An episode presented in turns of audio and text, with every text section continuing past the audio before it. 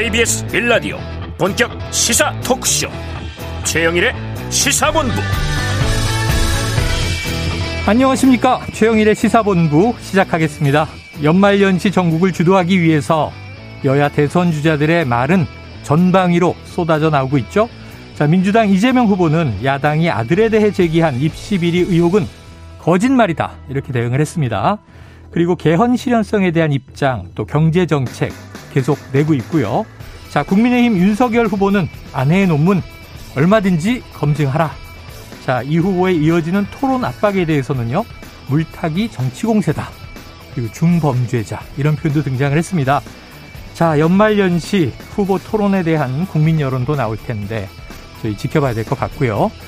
아, 성탄절에도 이 후보 산타들의 선물은 없었는데 연말에도 뭐 국민들 속 시원하게 해주는 이야기는 없는 것 같습니다.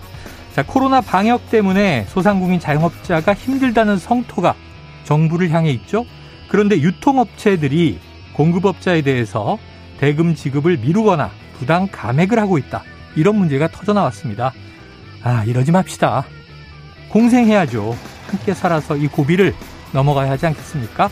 함께 살아내기 위해서 최영일의 시사본부 오늘도 출발합니다.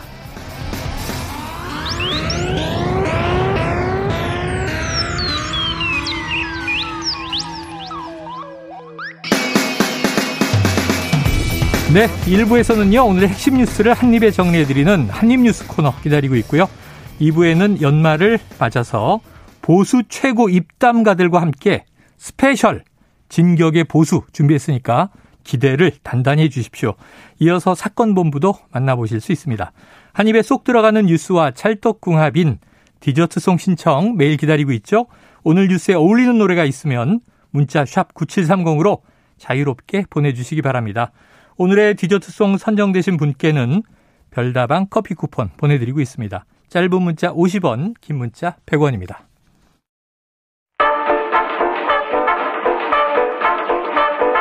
최영일의 시사본부 한입뉴스. 네, 오늘의 핵심 뉴스를 한입에 정리해드립니다. 한입뉴스. 박정호 오마이뉴스 기자, 오창석 시사평론가 나와 계십니다. 어서 오세요. 안녕하십니까. 네, 어우, 오창석 평론가의 빨간색 스웨터. 연말 느낌. 하얀색으로 C자가 그려져 있어요. 네, 또 C사 평론가니까. 클럽이죠? 클럽의 약자 아닌가요? 아닙니다. 네, 그래서 9시에 끝납니다. 못 가시는 거 알죠? 예, 알겠습니다. 청년을 대변하고 있기 때문에 노파심에 기성세대가 말씀드린 거고요. 자, 지금 요 첫 번째 뉴스, 재밌는 뉴스인데, 이게 그래도 이 자리는 해당 사항은 없어요. 자, 생일이 지나면이죠. 만 18세가 되면 고3도 국회의원 선거에 출마가 가능하다. 야, 얼마 전까지는 투표가 가능하다였는데, 이젠 출마도 가능하다. 네. 지금 현행은 어떻게 돼 있었어요? 지금은 만 25세가 돼야 가능했었습니다. 누가 정했어요? 왜? 그 이유는? 아니, 뭐, 25세, 그러니까 예전에 만들어진 게 계속 좀 이어져 오는 거기 때문에. 48년에 그렇게 됐다 그러더라고요. 그러니까 이번에 처음으로 바꾸는 거다라고 처음으로 얘기하고 있습니다. 그러니까 국회 정치개혁특별위원회가 공직선거법 개정안을 의결해서요. 만 25세가 돼야 국회의원 출마 가능했던 것을 만 18세로. 피선거권이죠. 그렇습니다. 피선거권. 그 나이를 만 18세 낮추는 법안. 이걸 통과시켰어요. 네. 그래서 앞으로 남아있는 게 법사위, 본회의인데 여야가 어제 합의 처리했기 때문에 법사위 본회의도 다 처리가 될 걸로 예상이 됩니다. 네. 이렇게 되면 내년 3월 9일 국회의원 재보궐선거에서부터 만 18세 이상 출마가 가능해지게 됐고요. 예. 말씀하신 것처럼 고등학교 3학년도 생일이 지나 만 18세가 되면 출마가 가능합니다. 네. 그리고 국회의원 재보궐선거뿐만이 아니고 내년 6월 지방선거도 마찬가지고요. 단 대통령 선거 뭐 이것도 그럼 낮아진 거 아니냐. 지금 만 40세 이상으로 그렇죠. 돼 있죠. 근데 이게 피선거권자 연령이 별도 규정이 돼 있습니다. 대통령 선거는. 그래서 이번에 처리된 개정안이 아니기 때문에 뭐 무관합니다. 포함되어 있지 않다. 네, 대통령은 만 40세 이상이 돼야 출마할 수가 있습니다. 네네. 이거 지금 바꾸면 당장 내년 선거 내년이라고 해봐야 이제 두 달 열흘이 딱 남았더군요. 네. 오늘로 D-70. 자, 어떻게 보세요, 오평론가님? 잘 된 거죠? 뭐 일단은 이제 투표권을 가진다는 것 자체가 어렸을 적부터 내 소중한 한 표에 눈이 뜬다는 거니까 굉장히 소중한 법안이 통과됐다라고 생각이 들고요.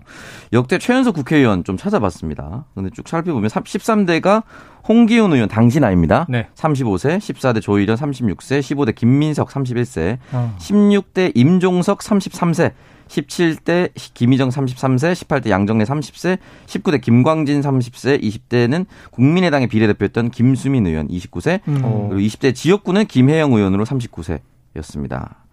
그 이제 유호정 의원 이번 이제 국회에서는 그렇죠. 전용기 의원과 거의 뭐 유일하게 20대 의원이었긴 했는데 20대 국회의원이 앞으로 이렇게 법안이 통과되면 만 18세가 많이 쏟아져 나올 것이냐? 이거는 네. 잘 모르겠습니다. 왜냐면은 선거관리위원회에 1,500만 원 기탁을 한다든지 이런 것도 사실 현실이거든요. 네네네. 그렇기 때문에 고등학생이 물론 자기가 자산 관리를 잘했다면 모을 수 있었겠지만 1,500만 원 이제 시작금이거든요.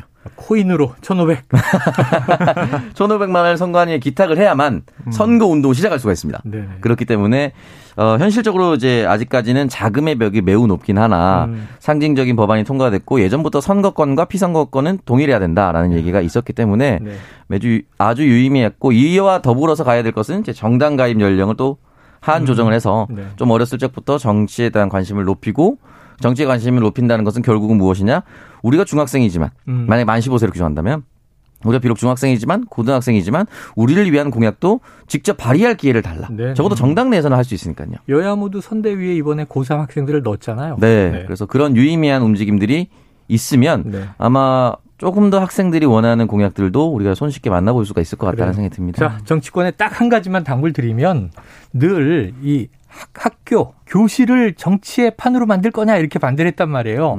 투표권 준회만의 엊그제 같은데 그때마다 저는 드는 생각이 아니 정치인들이 정치를 왜 자꾸 더럽다고 얘기를 하지? 뭐 청소년이나 어린이들이 접하면 안 될 무슨 마마호한처럼 정치를 왜 자꾸 이 때가 탄다고 생각하지? 정치가 깨끗하면 될 거 아니에요. 그렇죠. 그럼 어린이 정치도 있을 수 있는 거고 요즘에 그 민심은 놀이터에 있다고 하더군요. 유치원생들이 이번엔 누가 대통령이 될 것 같아. 그럼 그게 여론이 된다는 이야기 제가 들은 적이 있어요. 저 놀이터 민심 이런 얘기로. 자, 그래서 바로 대선 얘기로 넘어가 보겠습니다. 지금 먼저 이 야당 국민의힘의 윤석열 후보 여러 가지 얘기를 또 어제 꺼내놨더라고요. 네. 그런데 먼저 박근혜 전 대통령에게 미안하다. 근데 또 하나 무리가 좀 될 것 같은 얘기가 네. 이 중국과 한국의 청년들이 서로 싫어한다. 이런 이야기가 나왔는데 어떤 맥락입니까? 예, 우선은 이 주한 미국 상공회의소 간담회에서 한 얘기 이거부터 좀 말씀을 드리겠습니다. 그러니까 이게 질문이 있었던 거예요. 한국 수출의 25%가 중국으로 가는데 네. 특정 국가의 집중도나 의존도가 높아질 수 있다. 이런 질문이 나오니까 답하는 과정에서 현 정부가 중국 편향적인 정책을 써왔지만 한국 국민들, 특히 청년들 대부분은 중국을 싫어한다. 이렇게 말을 했고요. 또 과거엔 그렇지 않은데 중국 사람들, 그러니까 중국 청년 대부분이 한국을 싫어한다. 또 이렇게 덧붙였습니다. 이어서 이제 이 정부 들어서 중국 편향적인 정책을 쓰고 미중 간 이 중간자 역할을 한다고 했지만 결국 관계가 나쁜 것으로 끝났다. 이렇게 얘기를 한 거예요. 외교도 실패했고 청년층은 한중 간에 서로 싫어한다. 네. 그래서 근거가 좀 있나요? 그런 여론조사가 있었습니까? 지금 제 보도된 내용 뭐 이런 걸 제가 본 적은 있는데 이제 그걸 좀 부각을 시킨 건지 시기나 사건마다 네. 뭐 그냥 중국의 이제 인터넷 사이트들을 보면 네. 혐한 정서가 올라간다. 그렇죠. 이런 게 주로 역사 공정 이럴 때 벌어지잖아요. 네. 사안마다 근데 이거 다른 상황 보편화할 수 있는가? 이 반론이 막 나왔겠네요. 정부에서. 이거 사실은 예전에 두테르테라는 발언을 했다가 앞으로 필리핀이랑 외교 어떻게 하려고 이렇게 얘기를 해. 현역 대통령인데. 네, 이런 표현이 나와서 특히나 주요 국가들 에 대해서는 함부로 얘기하면 안 된다라고 그때 분명히 비판을 받았고 또 주변에서도 경고를 많이 했을 텐데도 불구하고 이런 발언이 또 나왔다는 건 사실 굉장히 놀랍습니다. 대선 후보기 때문에 네. 민간인이면 모르겠지만 네. 이게 외교 문제가 될 수도 있죠. 이게 윤석열 후보라서 비판하는 것이 아니라 이런 발언을 이재명 후보가 했어도 강하게 비판했을 거고요. 네. 안철수 후보가 했어도 비판할 것이고 심상정 후보가 했어도 강하게 비판했을 네. 겁니다. 네. 기본적으로 여론조사가 공식적으로 돌아간 적이 없고요. 대한민국 청년을 대상으로 중국을 싫어합니까? 중국 청년들을 대상으로 네. 한국을 싫어합니까? 공식적인 여론조사 있었던 것도 아니고요. 그리고 한국 수출을 25%가 중국으로 간다라고 얘기를 했으며 앞으로 이 부분을 어떻게 신남방 정책을 통해서 수출 다변화를 할 것인가에 대한 답변을 하든지 네네. 아니면 더 늘리겠다라고 하든지 아니면 중국의 의존도가 너무 심하다면 낮추겠다라고 얘기를 하든지 이러고 했어야 되는데 서로 싫어한다라고 하면은 그 누구도 듣기에 좋은 발언이 안 나왔어요. 그러니까 이 발언은 굉장히 좀 부적절했다라고 생각이 들고 이 부분은 사실은 뭐 중국에서 항의하거나 이러진 않을 거기 때문에 쉽지 않을 거기 때문에 뭐 사과하거나 이러진 않겠지만 이런 게 누적이 되면은 네네. 과연 외교를 어떻게 바라보고 있는가라는 의문을 가질 수밖에 없다. 말씀드렸다시피 필리핀 발언도 분명히 있었고요. 또 아프리카 노동 발언도 있었죠. 네. 그러니까 다른 나라에 대한 원색적인 비난 또는 뭐 하나의 이미지화하는 비판은 좀 부적절하다. 그래요. 지금 이미 당대당 설전으로 이제 비화가 돼 있는 것 같습니다. 선대위 차원에서도 그렇고. 자, 더불어민주당은 1일 1망원도 부족해. 이제 국경을 넘는 망언까지 한다. 용감한 것인지 무지한 것인지 구분이 되지 않는다. 이게 강한 비판을 날렸고요. 여기 대해서 국민의힘은 또 문재인 정부의 대중 굴종 외교가 국민의 반중 정서를 초래했다. 그러니까 이제 윤석열 후보의 어제 발언을 오히려 좀 지지하는 반박을 했습니다. 자, 이게 외교적으로 이제 어떻게 이제 비화가 될 위험이 있는 것인지 앞으로 또 전문가들 입장이 나올 텐데 전문가들의 스펙트럼도 양쪽 다 외교 전문가들이 있잖아요. 이게 중국과 무역 마찰을 빚었던 국가 중에 미국 빼고는 사실은 버틴 국가가 없었다고 저는 생각이 들어요. 가장 최근은 호주인데요. 네, 호주도 있었죠. 호주는 최근에 이제 석탄 문제가 있었죠. 하면서. 그리고 그 전에는 일본과의 히토리 문제가 있었습니다. 아, 그렇죠. 사실상 백기를 들었죠. 우리나라는 더 거슬러 올라가면 2000년대 중후반에 마늘 파동 한 번, 세게 한 번 있었거든요. 네, 네. 중국과에 대한 굴종 외교를 해서 그러면 무역 의존도를 낮추면은 어떻게 되는 거죠? 그 수출하던 나라를 다른 수출 국가를 어떻게 찾을 것인가 이 문제가 딱 하나 있고 또 하나는 뭐가 있냐면 중국을 상대로 하는 대한민국의 민간 기업들은 어떤 타격을 입을 겁니까? 기업을 살리겠다고 했는데 중국을 상대로 하는 기업들은 어떻게 됩니까? 사드 사태로 한참 얼어붙었잖아요. 그러니까 대기업 한류 콘텐츠도 그렇고 롯데라든지 뭐 아모레퍼시픽이라든지 진출해 있는 대기업들도 직격탄을 맞았는데 흔히 말하는 민간 자영업자들이나 또는 그런 대기업에 미치지 못하는 중소 중견기업들은 더 큰 직격탄을 맞을 수가 있습니다. 그렇기 때문에 정치인의 발언이라는 것은 특히나 외교 관계에 있어서 힘의 논리가 강하게 작용하는 국제 무대일수록 좀 신중하게 발언할 필요가 있다. 그러니까 이 자리가 높아진 중국에 대한 반감을 어떻게 누그러뜨릴 것인가에 대한 질문이 있었으면은 여기에 대한 해법을 낼 수 있는데 여기는 상공회의소예요. 상공회의소입니다. 경제를 어떻게 활성화시킬 것인가. 경제인들이 모인 그런 이제 집단이죠. 근데 여기에 대해서 감정을 얘기해 버리면 경제인들한테는 더 타격이 오죠. 그러니까 이게 사실은 TPO라고 하는 것이 있는데 때와 장소에 맞는 발언이 좀 나와야 한다. 아마 앞으로 이런 발언 똑같이 절대 못 나올 겁니다. 네, 그래요. 한번 이제 강하게 이제 국민의힘은 또 민주당을 반박했습니다만 앞으로는 또 신중하지 않을까. 한번 지켜보도록 하죠. 자, 한편 윤석열 후보 어제 또 다른 모임이었어요. 방송기자클럽 토론회에서는 이 박근혜 전 대통령에 대해서 이제 발언한 게 있고 지금 오늘입니까? TK로 내려갑니까? 그렇습니다. 오늘 경북 일정을 소화를 하고요. 내일 이제 대구 일정을 소화를 하는데 어제 이 토론회에서 질문 나왔던 게 사면된 박 전 대통령 찾아가서 만날 생각이 있냐? 이런 질문이었어요. 거기에 대해 그 건강 회복이 우선인 상황에서 제가 뵙겠다고 찾아가는 게 과연 바람직하겠느냐. 뭐 지금은 우리 박 전 대통령의 조속한 건강 회복을 바랄 뿐이다. 이렇게 얘기를 했고 또 박 전 대통령 수사는 이 공직자로서 제 직분에 의한 일이었다 하더라도 뭐 정치적 정서적으로 대단히 미안한 마음을 인간적으로 갖고 있다. 이렇게 얘기를 했습니다. 국정농단 특검수사 팀장으로 수사를 했고 공소유지를 계속 했기 때문에 여기에 대한 얘기를 했고요. 그리고 이명박 전 대통령 사면 입장에 대해서도 한마디 했는데 이 전 대통령도 좀 고령이고 건강 상태도 좋지 않은 것을 알고 있다. 전직 대통령이 장기간 수감되는 모습 이거는 국제적으로나 국민 미래를 위해서나 과연 바람직한 것인지에 대한 많은 의문을 갖고 있다라고 강조를 했습니다. 그러니까 이 대구 경북 일정을 좀 앞두고 박 전 대통령 향해서 확실하게 미안하다. 이렇게 얘기하면서 지금 뭐 조원진 우리공화당 대표 얘기나 이런 것 좀 얘기를 들어보면 북을 끓고 있다라는 얘기를 주장하고 있잖아요. 조원진 대표 같은 경우는 박 전 대통령에 대한 수사를 했던 윤석열 후보에 대한 반감이 크다라고 얘기하고 있던데 또 이번에 조원진 대표가 네. 또 대구용보구에 또 내려가요. 아 그래요. 네, 그래서 우리공화당 네. 대선 후보죠. 그렇습니다. 네. 그래서 또 맞불을 놓는 그런 모습이 아닐까 생각이 드는데 윤석열 후보가 이번에 이제 대구 경북 민심 어떻게 네네. 다독일지 좀 봐야겠습니다. 자 거대 보수, 강성 보수 또 이제 TK 지역을 놓고 민심 쟁탈전을 벌이게 되는 것 같은데 우리 오창석 평론가는 우리 시사본부에서. 네. 친윤 평론가로 유명하신데 아까 외교 발언은 상당히 세게 비판을 했어요. 네. 박근혜 전 대통령에 대한 이 미안하다 하는 사과 이거 어떻게 들으셨습니까? 일단 박근혜 대통령이 전 대통령이 건강이 매우 악화된 것으로 확인이 되고 있지 않습니까? 그렇죠. 그 부분에 있어서는 형 집행 정지를 했어도 되는데 굳이 사면을 했었어야 되느냐 이런 비판에 직면할 수 있긴 있을 텐데. 아, 이게 건강 문제는 좀 다른 문제인 것 같아요.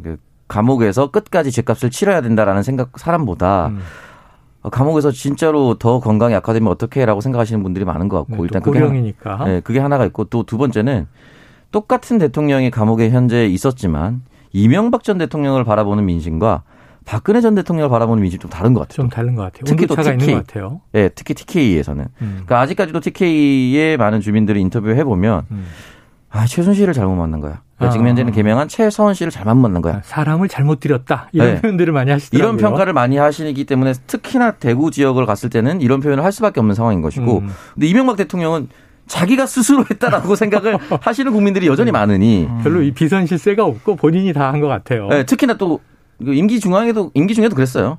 그러다 보니까 아마 여기 온도차가 굉장히 컸고 똑같은 TK이긴 하나 포항 출신이죠. 또. 네. 이명박 전 대통령은 근데 그럼에도 불구하고 좀 민심이 좀 많이 다른 부분이 있었고 또 TK는 이제 국민의힘의 코어 지지층이 워낙 많다 보니까 네. 이런 유화적인 발언을 할 수밖에 없지 않을까라는 생각이 들고 대구 지역 방송을 좀 많이 봤어요. 네. 보니까 거기서도 지금 윤석열 후보가 얘기했었던 답변대로 답변을 하시는 대구 시민들이 많았습니다. 예를 들어서 그 당시에 윤석열 검사가 검사 직책대로 한 거지. 박근혜 전 대통령 미워서 그랬겠어? 라고 하는 인터뷰가 네. 많아요, 진짜로. 네, 네. 그러다 보니까 아마 그 정서와 맞닿아서 비슷하게 발언을 한 것으로 보입니다. 네. 국민의힘 대선 후보고, 지금 보수의 또 본산, 텃밭, 심장부, 이런 표현들을 많이 쓰는데, 자, 그렇게 한번 어떤 행보가 나오는지, 또 어떤 발언이 나오는지, 한번 오늘 내일 봐야 될 것 같습니다. 자, 여권 넘어가서 이재명 후보 얘기도 잠깐 짚어볼까요? 지금 부동산 세제 개편에 드라이브를 걸고 있다. 정책 행보를 좀 많이 하는 것 같아요. 네. 아까 아들 문제에 대한 강한 부정, 거짓말이다. 역공 외에는 어떤 이야기들 나왔나요? 네, 연일 부동산 민심 달리기에 나서고 있는데요. 오늘 같은 경우는 생애 최초 주택 구입자의 취득세 50% 감면 혜택 네네. 이 기준을 현행은 수도권 4억 원, 지방은 3억 원 이렇게 돼 있는 기준을 올리자라는 얘기를 한 거예요. 네네. 그래서 수도권 6억 원, 지방 5억 원으로 각각 올리고 취득세 최고 세율 부과 기준도 12억 원으로 상향하겠다. 네네. 지금 9억이거든요. 이걸 얘기를 했습니다. 그러니까 주택 실소유자의 취득세 부담을 낮추겠다 이런 얘기를 하고 있는데요. 6억 원, 5억 원은 네. 공시지가예요? 이게 지금 시세예요. 공시지가로 공시지가겠죠, 기준이. 예. 네. 그래서 전국적인 주택 가격 상승 때문에 경기도 평균 아파트 값이 이미 6억을 넘었는데 네네, 그렇죠. 지금 이 기준을 계속 가져갈 수가 없다라는 얘기를 했고 또 취득세 감면 대상이 되는 부부 합산 소득 기준도 높이고 취득세 면제 대상 주택 범위도 넓히겠다. 네네. 이런 얘기를 계속 하고 있습니다.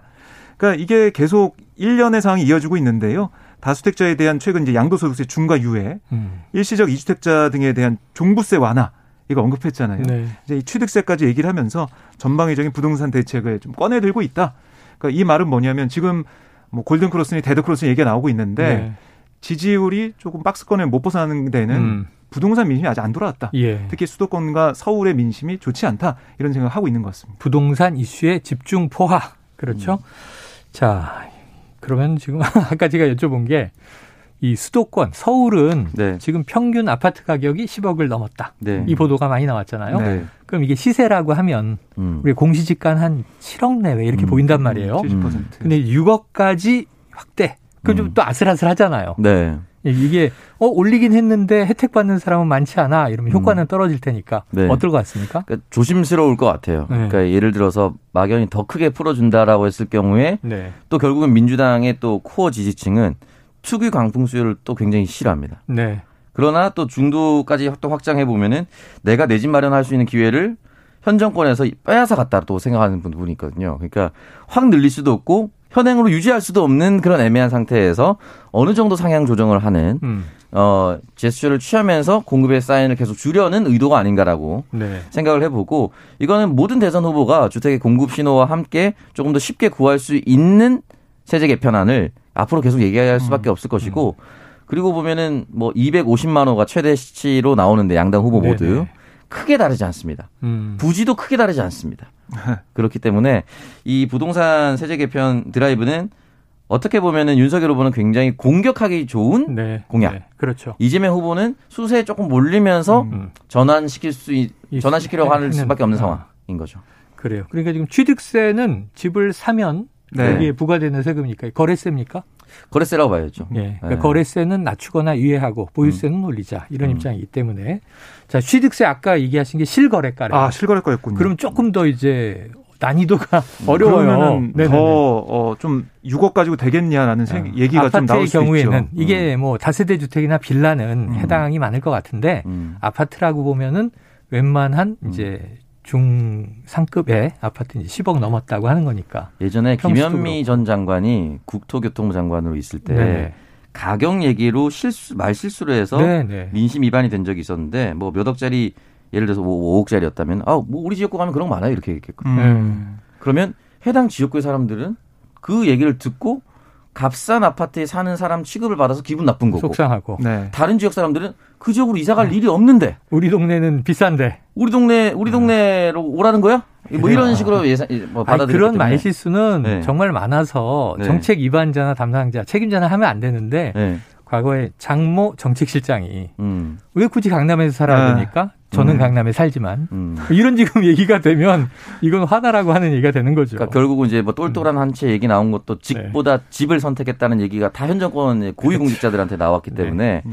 이 부분에 대해서는 굉장히 조심스럽고 결국은 제가 김현미 장관 예시를 들었던 이유가 가고자 하는 아파트를 바라보고 있거든요. 네. 그러니까 현재 이 금액으로 땡길 수 있는 대출을 끝까지 땡겨서 갈 수 있는 집을 원하는 것이 아니라 네. 내가 가고 싶어하는 아파트를 바라보고 그래요. 그 아파트의 가격을 바라보고 있기 때문에 자, 실효성, 체감 효과가 나와야 한다. 그렇습니다. 자, 이재명 후보 지금 이제 사실은 이제 정권 재창출을 지금 이제 끌고 나가는 과정이기 때문에 민주당 후보니까요. 지금 현재 정부의 부동산 정책에 대한 유권자의 불만도 해소시켜야 되는 숙제가 있는 거죠. 네. 네. 그래서 전 귀에 쏙 들어왔던 건 파격적으로 공급하겠다 이 얘기를 해서 자 어떤 대책들이 어떻게 나올지를 또 양 후보를 비교하면서 지켜봐야 될 것 같습니다. 네. 자, 이 점심시간 교통 상황을 좀 알아보겠습니다. 12시 42분 30초를 넘어가고 있는데요. 자, 교통정보센터 연결해보죠. 교통정보센터 나와주세요. 네, 지각 교통정보입니다. 지금 서울시내 올림픽대로 공항 쪽으로는 한남대교에서 성수대교까지 어렵고요. 그 가운데 동호대교에서 한남대교 쪽으로는 1차로를 막고 공사를 하고 있어서 부근으로 서행하고 있습니다. 반대 잠실 방면으로는 동작대교에서 영동대교 쪽으로 정체고요. 고속도로는 지금 교통량 많이 없는 편인데 곳곳으로 눈길 주의 구간들이 있어서 주의하셔야겠습니다. 먼저 경부고속도로 부산 쪽으로는 서울 요금소부터 수원 나들목까지 11km 밀리고 있고 반대 서울 쪽은 수원 부근 그리고 달래내에서 반포나들목까지 속도 떨어집니다. 수도권 제1순환고속도로 판교에서 일산 쪽으로는 장수나들목에서 송내까지 밀리고 있는데 이곳 장수나들목 1차로에서도 사고를 처리하고 있어서 주의하셔야겠습니다. 반대 판교에서 구리 쪽은 성남 부근과 서안안 부근에서 짧게 서행합니다. KBS 교통정보센터에서 김한나였습니다.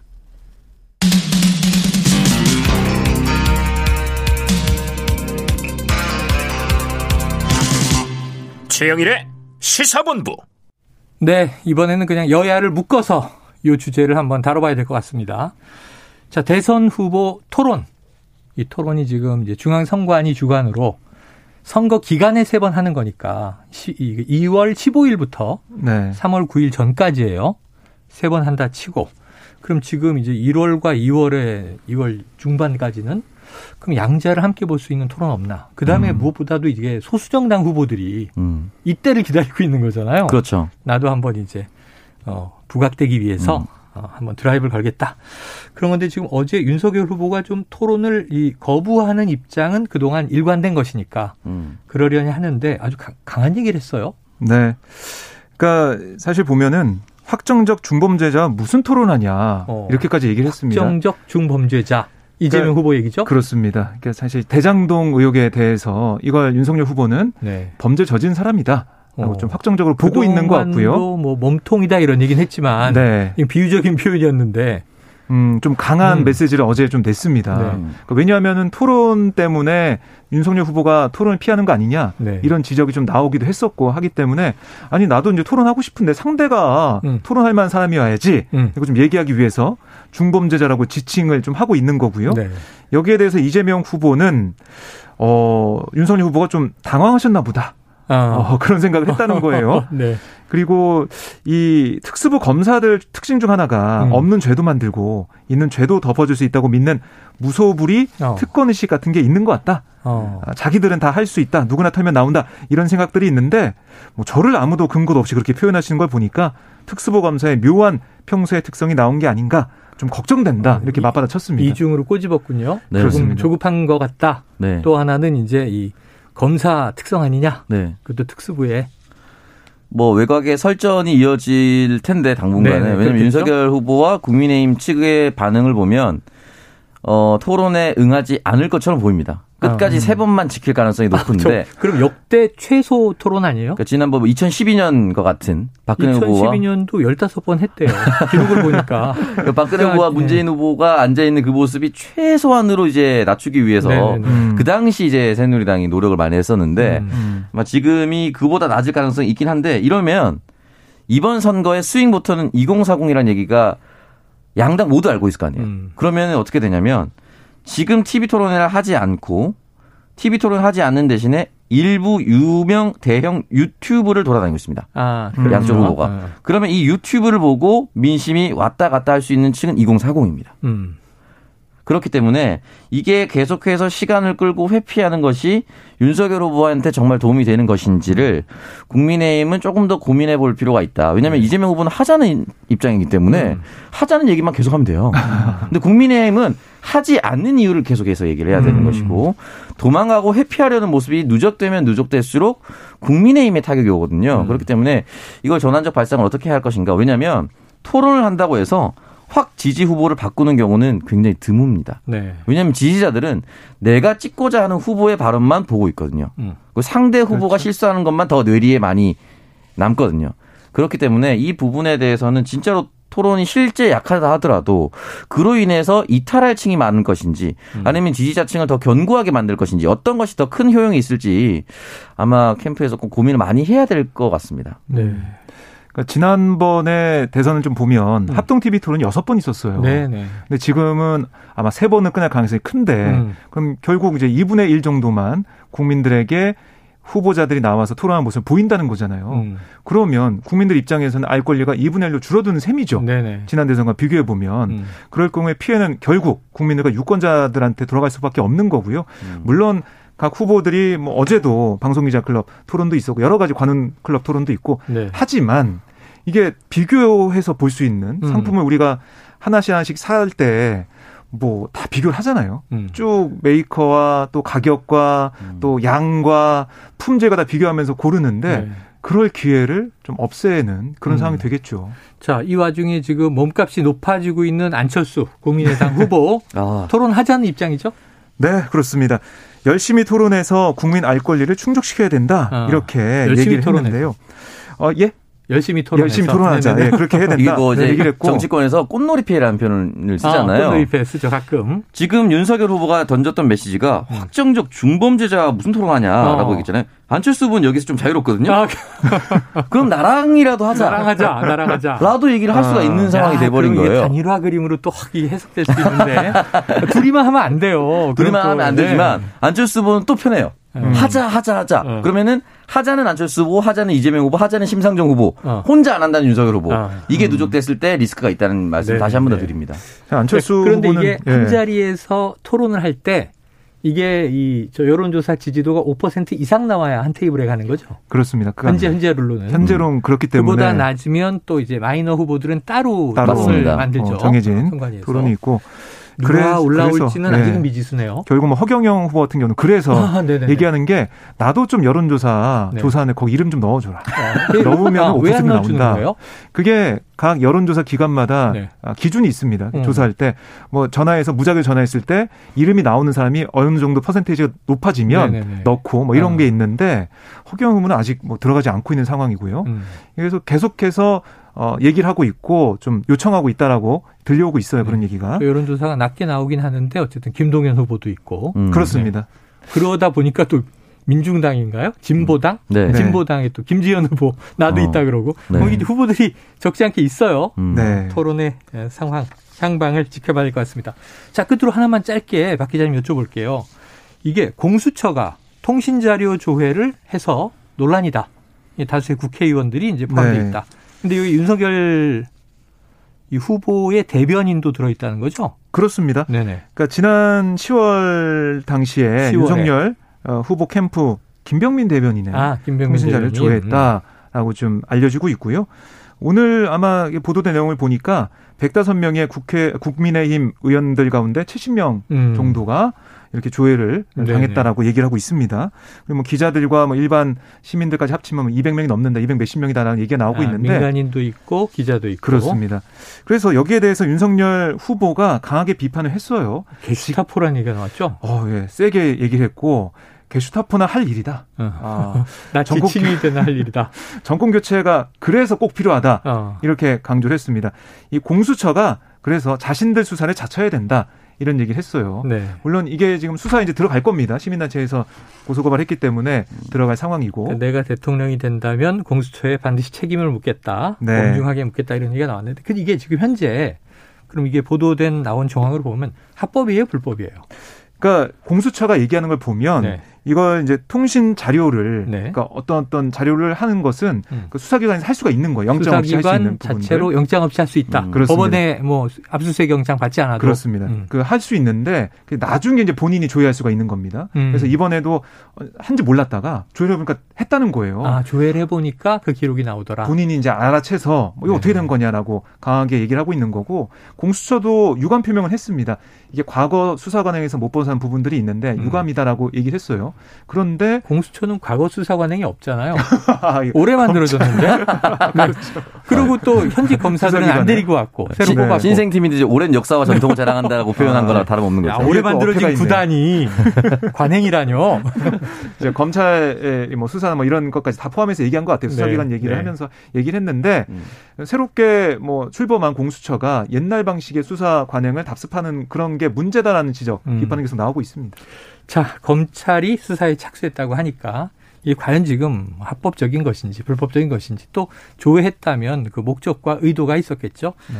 자, 오늘 한입뉴스 여기서 정리하겠습니다. 박정호 오마이뉴스 기자, 오창석 평론가 오늘 고맙습니다. 감사합니다. 고맙습니다. 자, 오늘의 디저트송 발표드릴게요. 9017님의 신청곡입니다. 요즘 나라가 비상사태인 것 같아요. 그래서 임재범의 비상 신청합니다. 이 비상은 날아오른다는 뜻인데 그래도 틀어드리겠습니다. 9017님 별다방 커피 쿠폰 보내드리고요. 희망찬 노래죠. 비상 듣고 2부로 돌아옵니다.